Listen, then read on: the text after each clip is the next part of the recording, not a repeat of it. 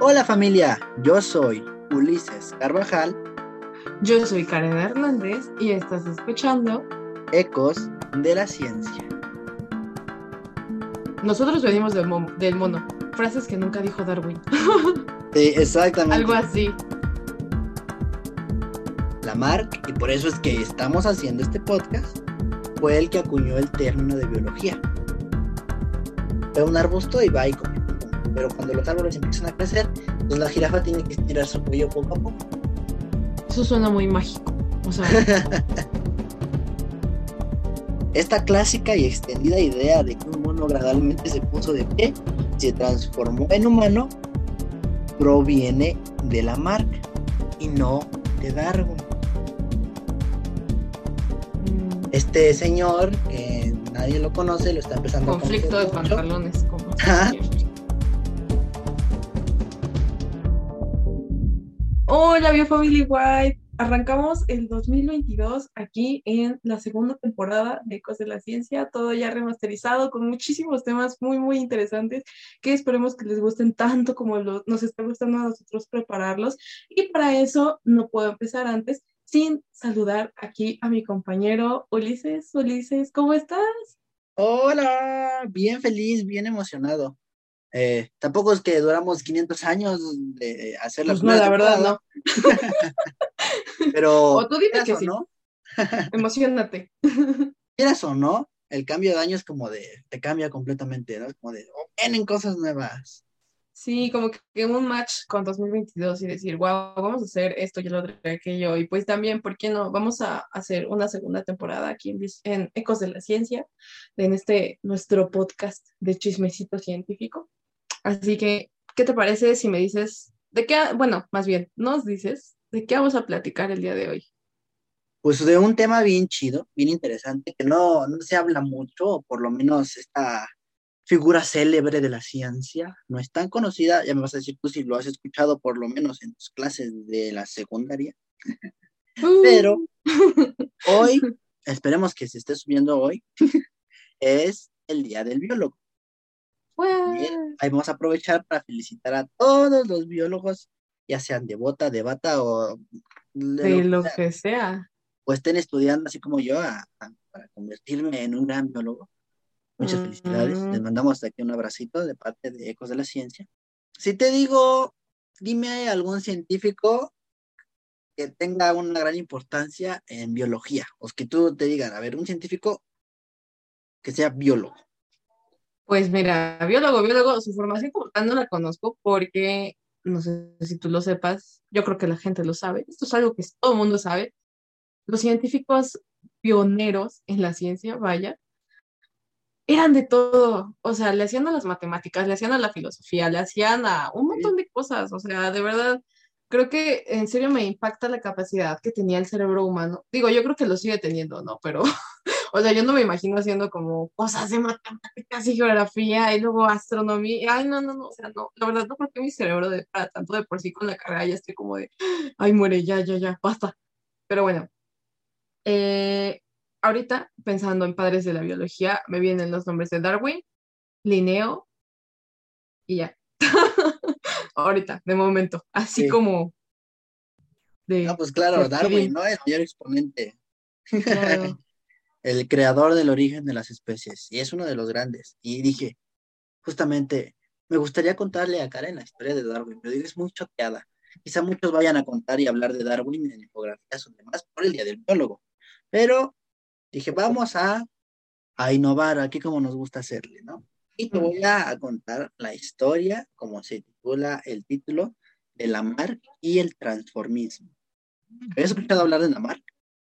De la marca, me suena el nombre. ¿Qué hacía él? O bueno, ¿qué fue lo que hizo? Pues este episodio va a ir de él y vamos a ver si Ah, ok. eh, puedo transmitirte, no sé qué decir. Pues este episodio va a ir sobre él, ¿ok? Te voy a decir su nombre completo. Jean-Baptiste Pierre Antoine de Monet Chevalier de Lamarck. No sé si lo pronuncié bien, pero está bien largo, ¿a poco no? Estaban de oferta los nombres, definitivamente. No manches, o sea, si yo con mi nombre completo ya me ya sí está muy largo, porque digo, mis apellidos son, pues no tan larguísimos, pero sí son como arriba del promedio. No manches, imagínate, o sea, no sé si en su época hacían exámenes, pero meter todo ese nombre en una hoja. Ay, no, qué difícil. Yo también tengo un nombre bien largo y. No, no tanto. Bueno, más o menos, algo, algo así. Más o menos ahí se van los dos, el nuestro, los nuestros. Eso sí. Pero vamos a resumirlo como Jean-Baptiste Lamarck o el Caballero de Lamarck. Él nació el primero de agosto de 1744 en Massetín.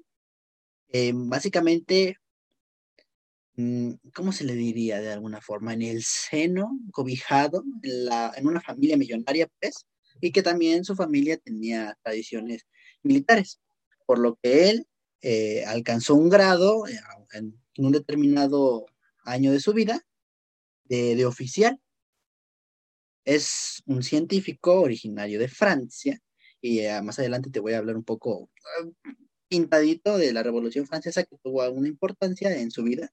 Eh, también algo que, o por lo que se le conoce, fue porque Buffon, otro gran eh, naturalista de la época, hablamos de los 1700, 1750, 78 por ahí, le dio cobijos, si lo podemos decir de alguna forma, como como un estudiante, pues era discípulo de Buffo, así como antes se habla de este científico, era discípulo de tal, tal, tal, tal, tal. O sea, luego también hablamos de, del conde de Buffo porque está muy interesante su historia y las, entre comillas, batallas, peleas entre teorías de esa época, donde se estaba empezando a formar el concepto de la evolución, por lo menos. Porque justamente el caballero de Lamarck, Lamarck, eh, uno de sus principales aportes es que propuso la primera teoría de la evolución, sin llamarse como tal evolución. Creo que debes de saber eh, que antes se creía en el creacionismo, ¿no? En el que Dios lo creó todo. Por ejemplo, hablaste de Linneo. Linneo, aunque haya creado el sistema de clasificación taxonómica que se utiliza actualmente, él era creacionista. Y justo él decía que Dios lo encomendó a él para poder clasificar a todos los organismos vivos de la Tierra. Wow, me impacta demasiado esta clase de pensamiento. O sea, ahorita sí me agarraste en curva bien gacho, porque, o sea, creo que como el hecho de que nosotros, o bueno, estas generaciones estamos recibiendo como una educación laica, o sea, es decir, separada, que eh, no meten tanto estas ideas religiosas, el hecho de pensar que Linneo, que es alguien a quien te enseñan en la escuela, que te dicen, él eh, creó todo este sistema, como bien dices, de diferencias, de clasificación entre los diferentes organismos, haya dicho que Dios lo eligió a él. Y digo, con todo respeto hacia la religión, ¿no? Yo no, este, en ningún momento es que Dios, no, no me voy a meter en esos, en esos debates, pero sí me sorprende mucho, ¿no? Porque en la escuela siempre te dicen así como, te lo separan todo. Entonces, que que los, ahora sí que los grandes pioneros de ello digan esas cosas es como muy, muy, muy sorprendente. Sí, y era como de, ah, no inventes, poco, Linneo es un gran exponente de, las ciencias y que digan, eh, todavía tenía ese concepto del creacionismo, sí, a mí sí me sorprendió. Continuando, eh, justamente Buffo eh, lo aceptó porque hizo su primer escrito, primer tratado, por llamarlo de alguna manera, en 1778, titulado Flore Francesi. Las flores de Francia, porque recordemos que era residente de Francia, era un científico francés. Pues bueno, eh, este impreso justamente, eh, se lo presentó a la Academia de Ciencias y justamente al recibir mucha aceptación, lo incluyeron dentro y eh, estuvo trabajando en el Jardín eh, Botánico de París ahí estuvo mucho tiempo como discípulo de Buffon. Y justamente aquí entra un poco el tema de la Revolución Francesa, que más o menos cuando Lamarck tenía 45 eh, años aproximadamente, eh, pues perdió el título de caballero, también por críticas de otro científico, ahorita vamos a ir en esa parte, Pero ya ves cómo cambió la Revolución Francesa no solo a Francia, a Europa, sino al mundo. Entonces se le destituyó de ese lugar de, del Jardín Botánico de París, lo mandó a dar cátedra, o sea, no, digamos, no, no lo batearon como tal de la gran academia de ciencia, pero sí lo relegaron. Como que dijeron eh, todo este movimiento y Napoleón dijo que tal y que tú no puedes estar aquí, entonces tú mejor vas a dar cátedra de invertebrados. a, a lo mejor ahorita no te sorprendió, pero en ese momento pues el conocimiento de invertebrados era muy poco, porque justamente decían, a ver, yo voy a investigar voy a estudiar a vertebrados como leones, por ejemplo, ¿no? Bueno, leones no estaban en España, caballos. Y te dicen, no, o un pulpo, pues como que los invertebrados los veían eh, como fuchi, como los animales más tontitos, y justamente ahorita vamos a hablar de esa parte, ¿no? Eh, fue como malo para él porque lo relegaron de su puesto que era importante, porque empezó como botánico justamente, y pasó a estudiar zoología de invertebrados como insectos, también o, moluscos, ¿no? Y también microorganismos, de hecho microorganismos. Entonces, gracias a esto, eh, a los estudios que Lamarck estuvo haciendo y también la cátedra que estuvo realizando en zoología de insectos, gusanos, animales microscópicos, se le considera eh, pionero, si no padre, de la paleontología de invertebrados. Porque en ese momento existía otro científico, y creo que ya mencioné, Cuvier. Eh, él es el padre de la paleontología en general. Él empezó a descubrir que había fósiles y eran restos. Incluso tiene una teoría que se, se, le conoce como la teoría del catastrofismo. ¿Qué crees que, que habla en esa teoría con ese título? Pues solamente pienso en catástrofe, desgracia miseria. No, espera. Eh, sí. no, pero, o sea, sí pienso como que catástrofe, pero ok, catástrofe en dónde, por qué, hacia qué, o no entiendo. Hablaba en sí de el fenómeno conocido como extinciones. Ah, ajá. Y justamente ya hablamos aquí en este podcast de las extinciones masivas. Vayan a verlo, vayan a escucharlo más bien. Entonces, Cuvier pensaba y creía, y pues no se equivocó, que habían existido una serie de extinciones que eh, pues terminaban muriendo la mayoría de organismos y quedaban eh, sus restos, que eran los fósiles que encontraban. Pero Lamarck no pensaba lo mismo. Y justamente aquí va la teoría que, la primera teoría de la evolución que, que hizo un hombre fue Lamarck él postulaba el concepto del transformismo, que igual creo que el nombre está muy claro, ¿no? En que las especies se transformaban. Ya estudiaba fósiles, pero él pensaba que eran restos de los mismos animales, pero como eran antes. Y aquí está justamente el concepto de transformismo, que es un poco igualitario al de evolución, pero no como tal ya hasta que Darwin y demás científicos lo, plasmaron, ¿no? porque ahí todavía no se tenían conocimientos de genética. Y ahí entra también en su teoría la herencia de caracteres adquiridos, o el desuso y el uso de los caracteres adquiridos. Y vuelvo a preguntarte, ¿ya has escuchado sobre eso, de los caracteres adquiridos? Eh, es cuando supuestamente, por ejemplo, no sé, pienso ahorita en, ay, ¿dónde he visto eso?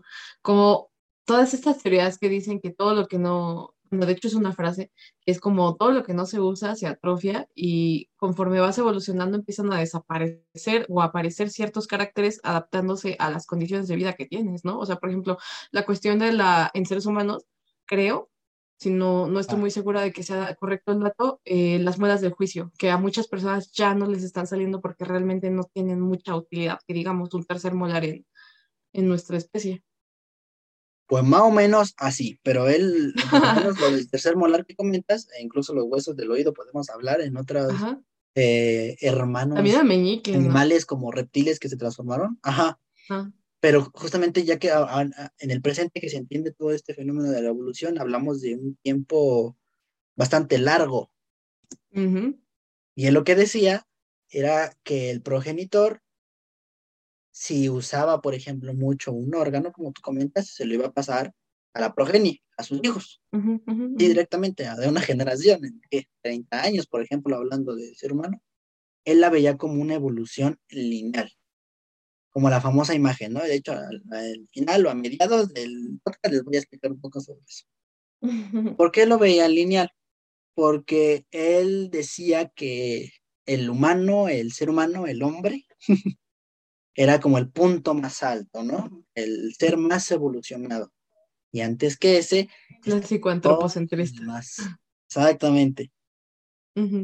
actualmente la teoría de la evolución ya se comprende, incluso Darwin lo, lo postuló como un árbol filogenético, ¿no? Que se abren por todas las ramas, no como muchos conocen y piensan que Darwin dijo que veníamos del modo, no.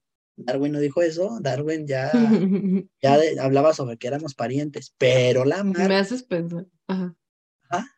Me haces pensar en los memes que es como, no sé si es, bueno, los que anden en Facebook, es como, sale una imagen de, no sé, pienso ahorita, Luis Miguel y dice una frase X y abajo dice frases que nunca dijo Luis Miguel. Literal, así me imaginé a Darwin, así como, eh, nosotros venimos del, del mono, frases que nunca dijo Darwin. Sí, exactamente. Algo así.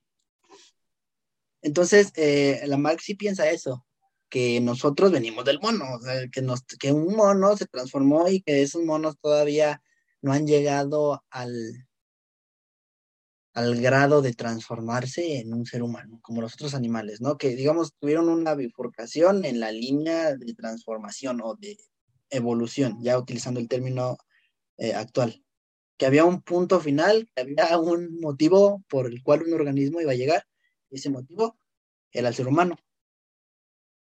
Y justamente creó la gran cadena del ser.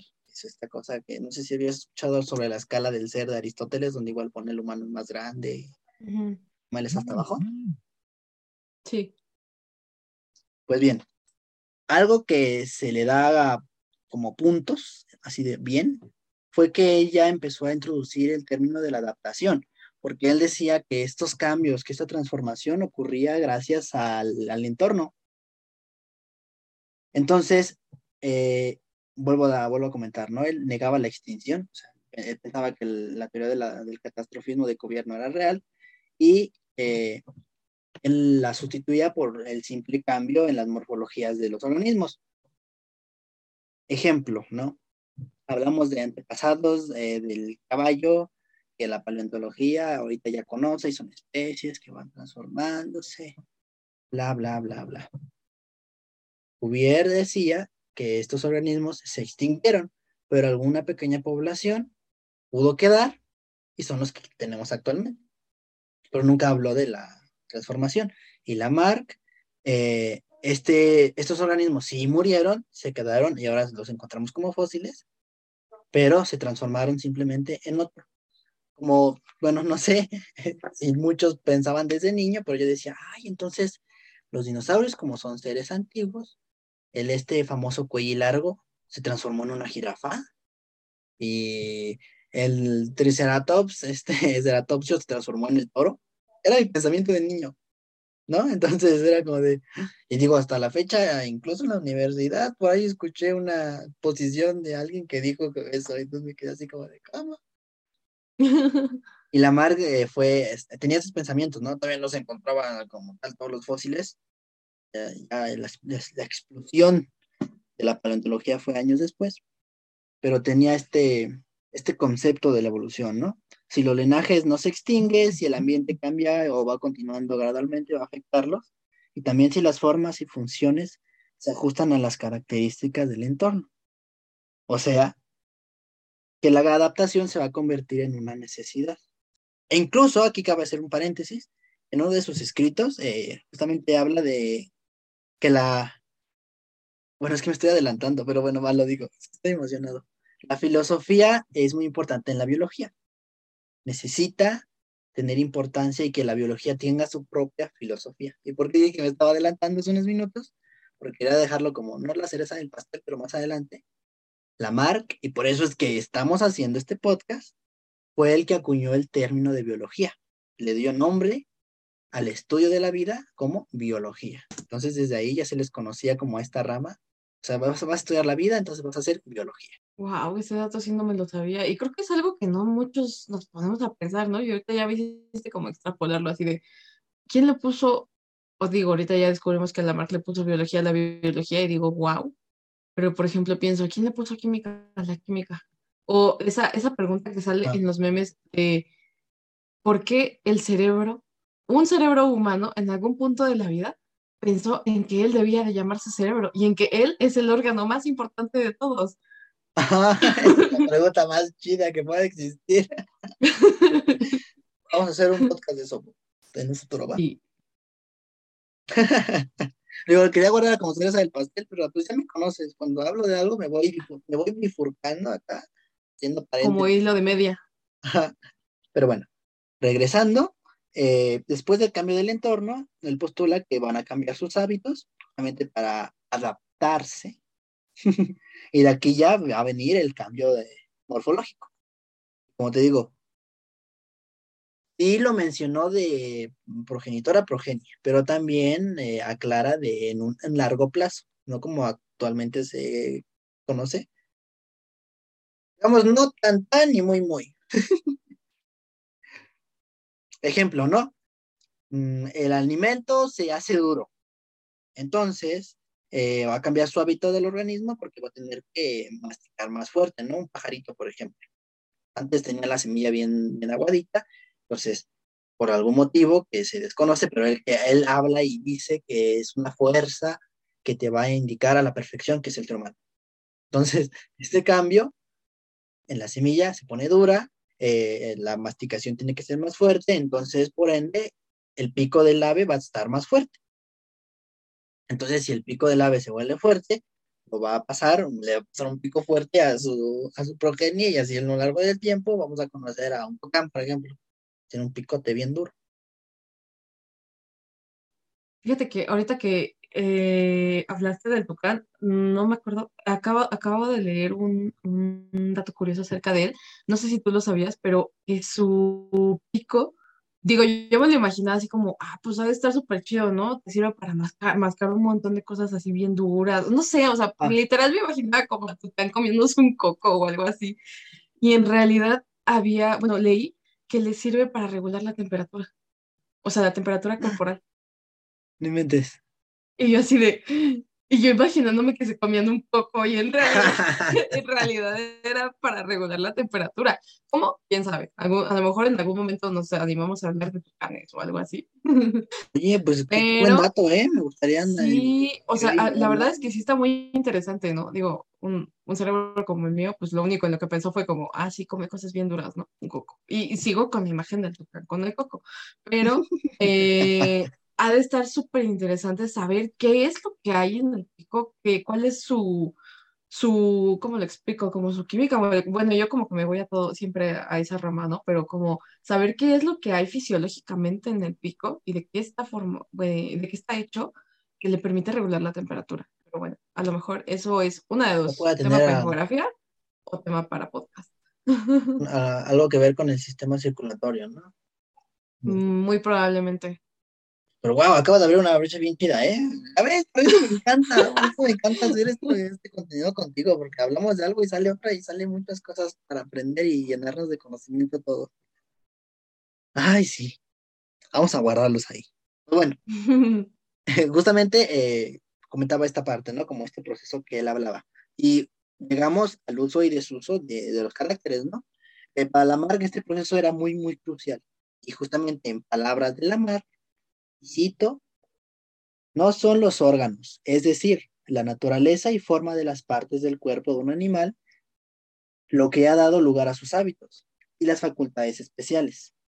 Entonces, hasta aquí no, no habla de sus órganos, ¿no? Entonces, ¿qué es? Y él dice, si no, son, por el contrario, sus hábitos, su modo de vida y su entorno lo que ha colocado en el curso del tiempo la forma de su cuerpo, el número y estado de sus órganos y finalmente las facultades que posee. Entonces volvemos nuevamente a la importancia que tiene el cambio del entorno, o sea, la influencia del entorno con el organismo.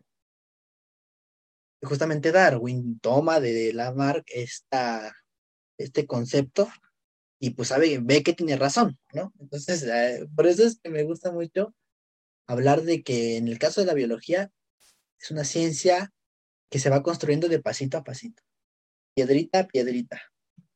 Unos empiezan a hablar de esto, Darwin empieza a sentar la teoría de la evolución, luego ya llegamos con la genética y ahorita ya sabemos que la alelo dominante, bla, bla, bla, pero todo se va formando. Entonces, aunque actualmente sí, Lamarck no estaba en lo correcto con sus especulaciones y su teoría, pero hizo una primera semillita, pues buena, muy importante, la verdad. Y ahora, justamente la teoría de Lamarck eh, es una teoría sobre la evolución de la vida, no sobre su origen. Pues en aquel entonces aceptaba que surgía espontáneamente en las formas más simples, como ya te digo, ¿no? De creacionismo. Pero sería 50 años después cuando Pasteur, gracias, ya lo conocemos más, ya lo conoce más, eh, demostrara que todo el proceso de fermentación y descomposición orgánica se debe a la acción de organismos vivos, el crecimiento de microorganismos en caldos nutritivos no era debido a la generación espontánea. Entonces, justamente Lamarck tuvo que eh, esbozar, crear eh, a partir de esto su teoría en un tiempo en el que el estado de las ciencias naturales era, era caótico, porque no se sabía muy bien cuál era el origen de cuál, y algo también muy importante de esto fue que se le delegó en ese momento a Lamarck a dar cátedra de animales invertebrados, incluidos microorganismos. Entonces, digamos que fue como malo para él, pero bueno, porque gracias a él pudo crear esto. Y hace rato, cuando hablamos de eso, te comenté de un científico que hizo también posible eso, que fue Cuvier, porque él, Cuvier era de los grandes, de los ricos, de los importantes, digamos que tenía poder. Lamarck sí era reconocido, pero pues justamente las críticas de Cuvier hacia Lamarck hacía que las personas, que la población, que los científicos de ahí, como que no creyeran tanto en, él. Y cuando dio su crítica hacia Lamarck, digamos que lo hundió, eh, los historiadores nos dicen que no hubo como tal una pelea entre los dos, ah, pero sí como bajita la mano. Aquí huele a chisme. De hecho, por una actividad que estuve en creación literaria y demás, eh, tomé este fragmento y me creé acá una pelea entre ellos en la gran asociación académica. Y me pregunta el, el que estaba dándome la clase, ¿sí pasó eso? Yo, no, no, no, me inventé a partir de lo real. Ay, pero entonces cuéntanos qué sí pasó, porque, o sea, yo creo que de a gratis la crítica no debió de haber sido, y siendo eh, este científico con tanto poder, con tanto renombre y todo esto, que quisiera hacerle algo así a alguien que realmente no era como, no sé cómo explicarlo, no precisamente de como de su nivel, ¿no? Sino que sabes que muchas veces cuando la gente tiene poder como que se le sube un poco y siento que le dio mucha importancia. Entonces sí, o sea, como que sí deja la intriga de saber por qué fue que hizo eso. Pues porque el, escrito, la teoría que tenía Lamarck estaba sustentada, digo, por primera vez alguien la tenía bien. Tenía sustento, tenía motivo científico real. Y eran científicos contemporáneos. Cuvier, el padre de la paleontología, y era más de invertebrados. Y a, y a Lamarck se le considera el padre de la paleontología de invertebrados.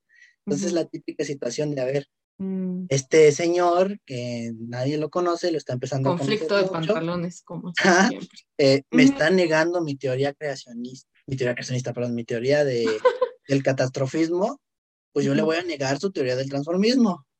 Claro, y siendo el el de más poder, pues obviamente. Cuando los dos tenían un poquito de razón en sus teorías, ¿sabes? Que es como la chido. Y es como de, ah, no Siempre pasan esas cosas entre hombres científicos.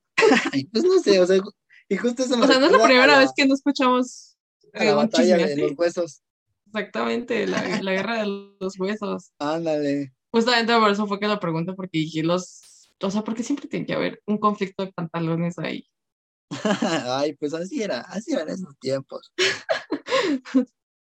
y justamente eh, eh, Lamarck, eh, al tiempo que formuló esta, esta teoría de la evolución de la vida, propuso un mecanismo, ¿no? ¿Cómo, cómo iba a evolucionar esta?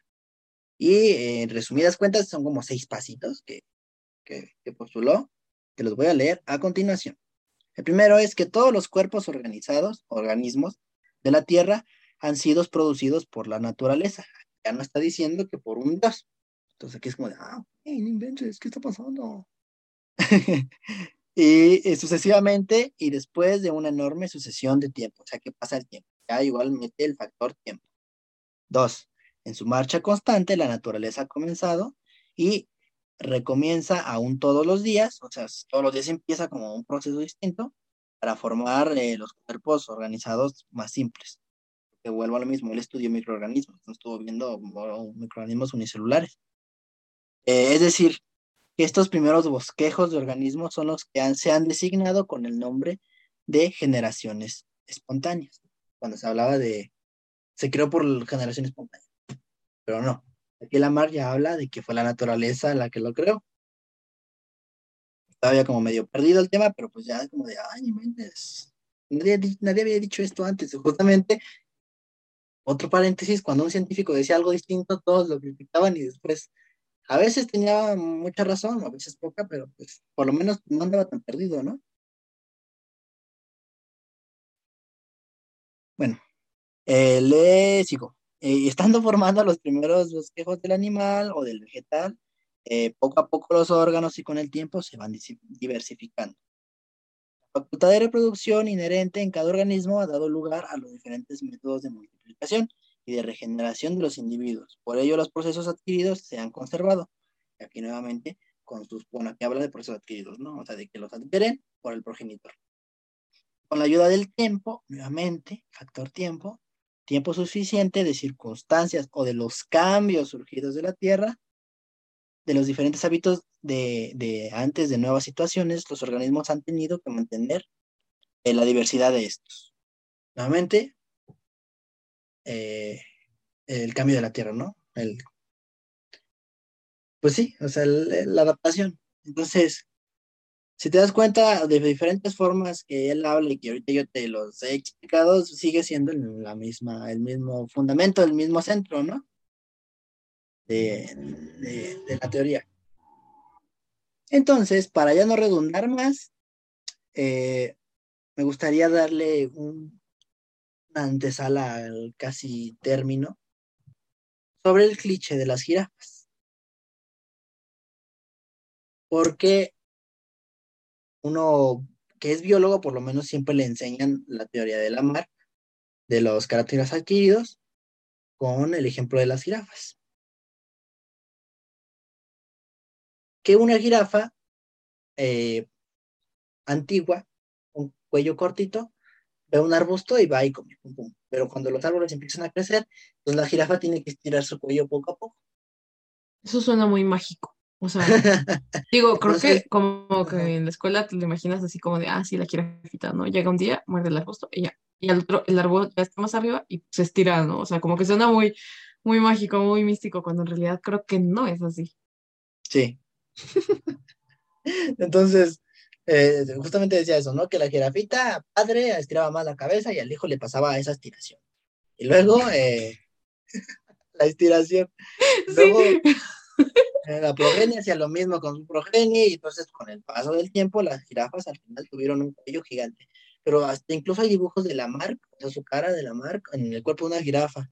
¿Por qué? el cliché de las jirafas. Ah, ok. A Darwin se le atribuye el mono, por ejemplo, pues a la mar las jirafas. Y digo, en la escuela te lo explican así. ¿Y por qué digo cliché?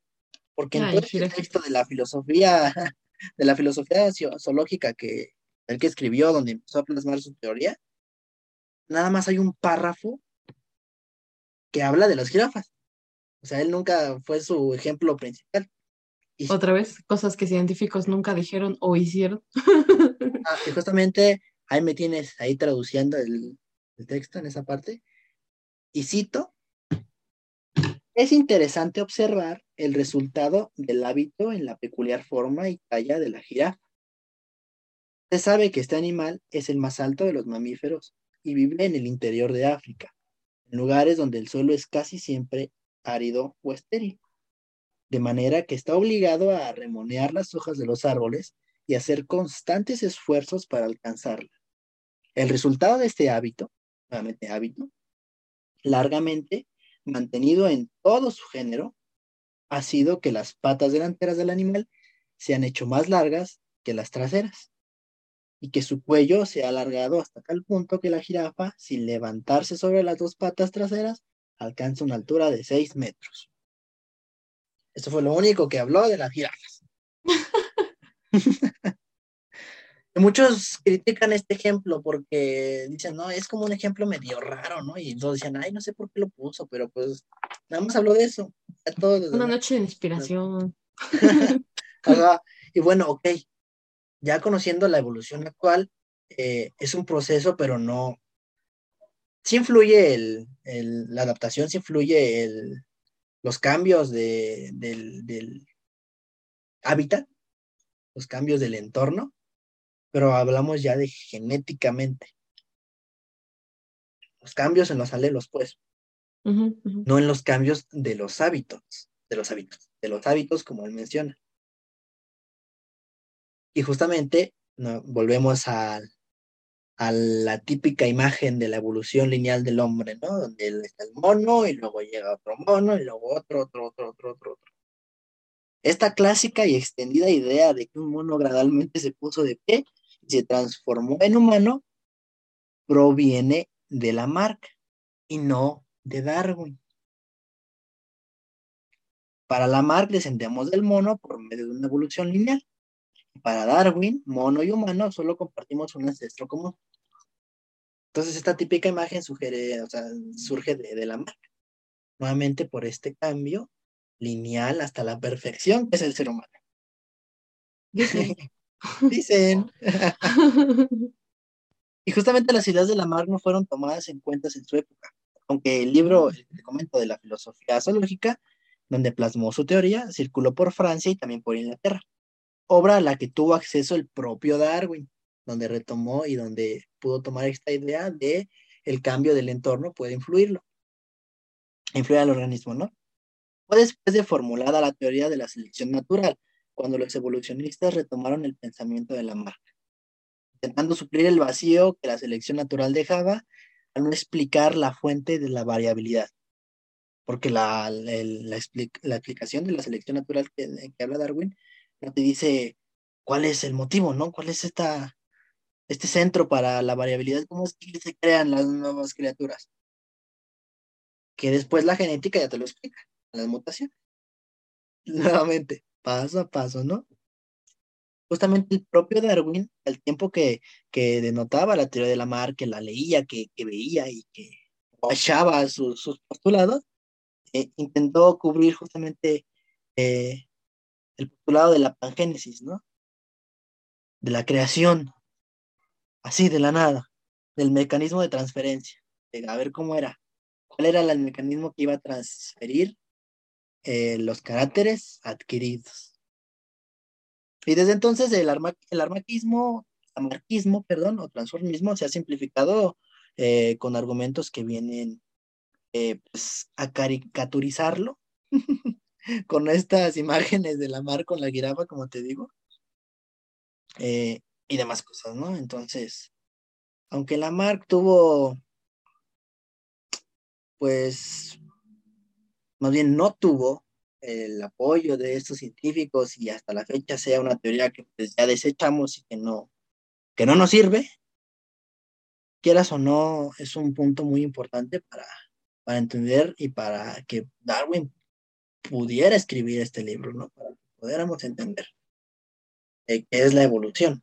Un gran, digamos, un gran inicio, un gran paso, como cuando el hombre llegó a la luna, que dio la mar, que se aventó y que dijo, va, voy a hacer mi teoría y pues como es la mayoría de historias de científicos, ¿no? Que mueren y jamás se enteraron que fue de su, de su teoría o aportación a la ciencia hasta que 30 años después todos dicen, sí, tenía razón en este punto. Porque justamente eh, él pues falleció con sus hermanas, pero abandonado, solo, solitario, sin, sin esta antigua aprobación de los científicos. Que todo su momento chido, porque fue discípulo de Bifo, pero por críticas de Cuvier y por la Revolución Francesa, lo bajaron más y de ahí no lo bajaron. Como dicen aquí, ¿no? En la actualidad, ¿cómo dice la chaviza? No lo bajaron de tonto. Pues esta fue la historia de Jan Bacht. Baptiste Pierre Antoine Monet Chevalier de la Mar. Hasta Le Blog, como lo sé. no sé si lo pronuncié bien, luego le voy a decir al, al, Google que me lo que me lo diga, a ver cómo se dice. Alexa, Alexa. Y el nombre de la marca. Sí.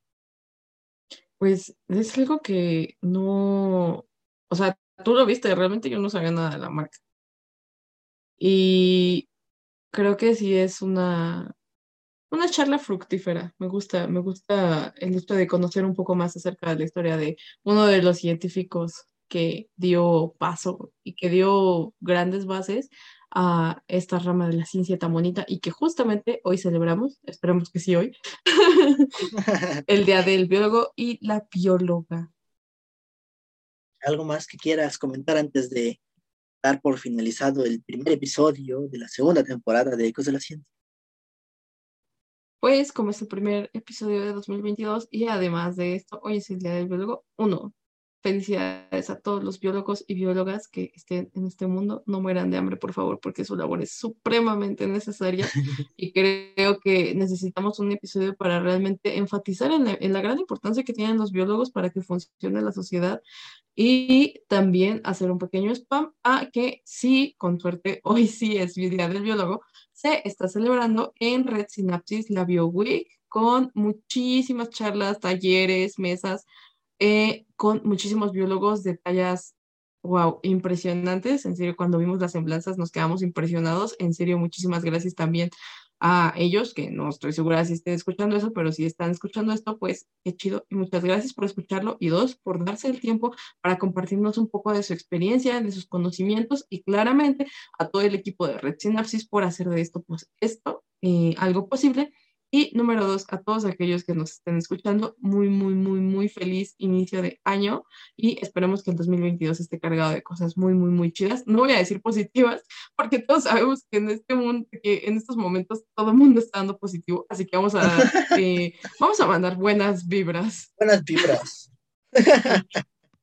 y feliz inicio de año 2022. Ay, sí, este año esperemos que sea súper, súper, súper padre, súper bonito. Y también invitarlos al próximo domingo, sábado también, a la final de, de Biologato. Justamente el juego, el evento, la, la parte 2 por el Día del Biólogo. Entonces, fue todo por nuestra parte. Eh, este fue el episodio número 16 de Ecos de la Ciencia, la marca y el transformismo. Esperamos que les haya gustado mucho y nos vemos en el próximo. Adiós. Adiós.